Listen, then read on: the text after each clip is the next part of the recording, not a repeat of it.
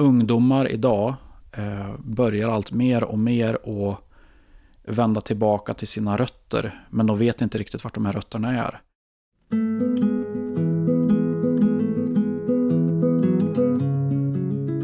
Det här är andra avsnittet av Bygdefolk, en podcast från Studieförbundet Vuxenskolan i Värmland. 23-årige Samuel Nilsson i Ekshärad har hyllats för sin kulturgärning.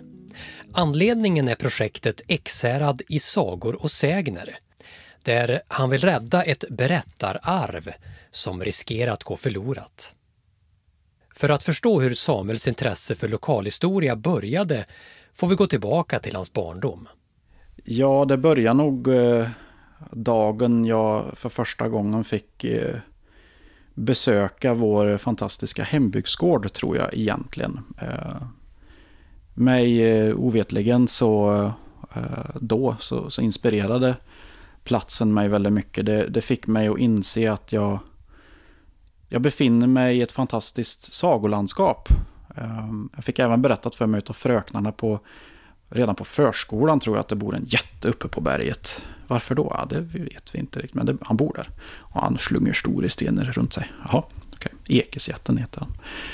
Ja, och ehm, hela uppväxten så fick man höra små, små eh, delar, små, små klickar av den här, det här kulturarvet som finns i byn. Men jag fick aldrig riktigt ta del av hela historien, för det fanns ingen som riktigt kunde förmedla den. Så som eh, den egentligen skulle ha blivit förmedlad. Oftast så fick man svaret att ja, det är så ungefär jag har, har eh, hört det. Men han du egentligen ska prata med, han, ja just det, han gick och dog förra året. Så det, det, det är lite svårt. Ehm, så eh, i, i, min barndom så fanns det väl ett intresse, eh, men inte så etablerat som det sen kom att bli när jag började studera nere i Karlstad och på folkhögskolan och när jag var på vägen in i spelindustrin. Det var då jag verkligen insåg att men jag vill ju in i spelindustrin för att jag vill ju jobba med eh, sagoberättande eller storytelling i spel och film. Det, det är ju det som är, är, så varmt om hjärtat för mig. Och det var då jag fick inse att historierna ifrån min hembygd, de är minst lika spännande som de historier som finns i dagens spel och filmindustri. Eh, det är ju den eh, sagoflora som, eh, som byggt upp populärkulturen. Samma sagoflora finner du avskalad i eh, platser som Ekshärad. Samuel gestaltade historiska figurer genom på ett fantasifullt sätt illustrera hur han trodde att de här karaktärerna kunde ha sett ut. De gamla berättelserna stöptes om och kläddes i en ny modern skepnad i form av filmer på Youtube så att unga idag skulle kunna bli intresserade. På Studieförbundet Vuxenskolan i Ekshärad fanns Annika Erneström det här var en fantastisk idé tyckte jag. Jag trodde på Samuel för jag vet att han är seriös, engagerad, han är en duktig tecknare och han hade gått en utbildning i digital teknik för att skapa bilder. Eh, sen har han ju ett väldigt historieintresse och en kärlek för landsbygden. Annika uppmanade Samuel att bege sig ut och lyssna på de gamla i bygden de som visste något och sen dokumentera vad de kunde återberätta om sägner och folktro. Hela första eh, delen av sommaren 2018 spenderade jag med att cykla och åka moppe tur och retur ifrån Ekshärad centrum, ifrån min lilla barndoms, eh, barndomshem i Baster. Och eh, fick förmånen att intervjua och prata med många av eh, eh, byns berättare som ännu finns kvar. Och det var ju från deras berättelser och det eh, lilla men ändå rikliga skriftliga eh, arkivmaterial som finns att tillgå. Både ifrån arkivet i hembygdsgården men också som folk privat sitter på. Kanske ligger och skräpar uppe på någons vind eller i en källare, bortglömt. Eh, det kommer att leda till eh, de här fyra gestalterna, historiska figurerna, stormannen Höök, Olof den helige, bågskytten och djävulens urmakare, mäster Johan Tinglöf.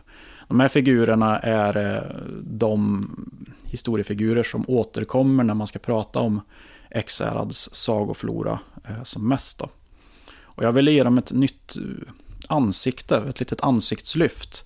För när jag gick på skolan så fanns det, det fanns ingen visuell förankring i vad, vad de här, Eh, ja men vad Ekesjätten, hur han såg ut. Eh, vem var Tinglöf? Man, man har bara sett hans gravkors. Så jag ville försöka att ge dem en, en mänskligare nyans och försöka att och förmedla framförallt till min, min generation eh, vad de här berättelserna faktiskt är.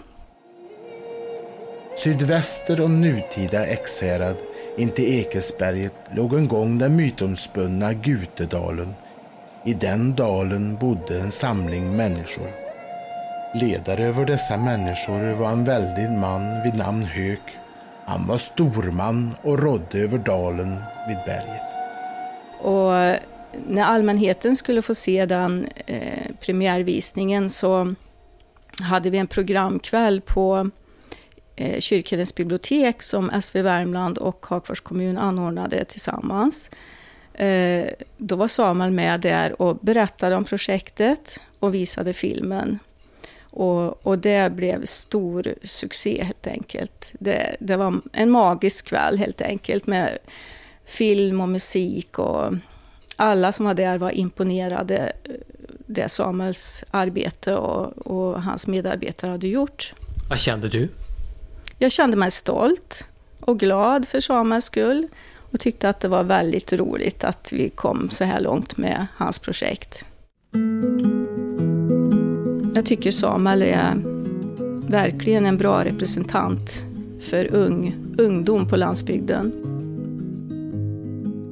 I nästa avsnitt handlar det mer om Ekshärad i sagor och sägner och om kulturarv som riskerar att försvinna.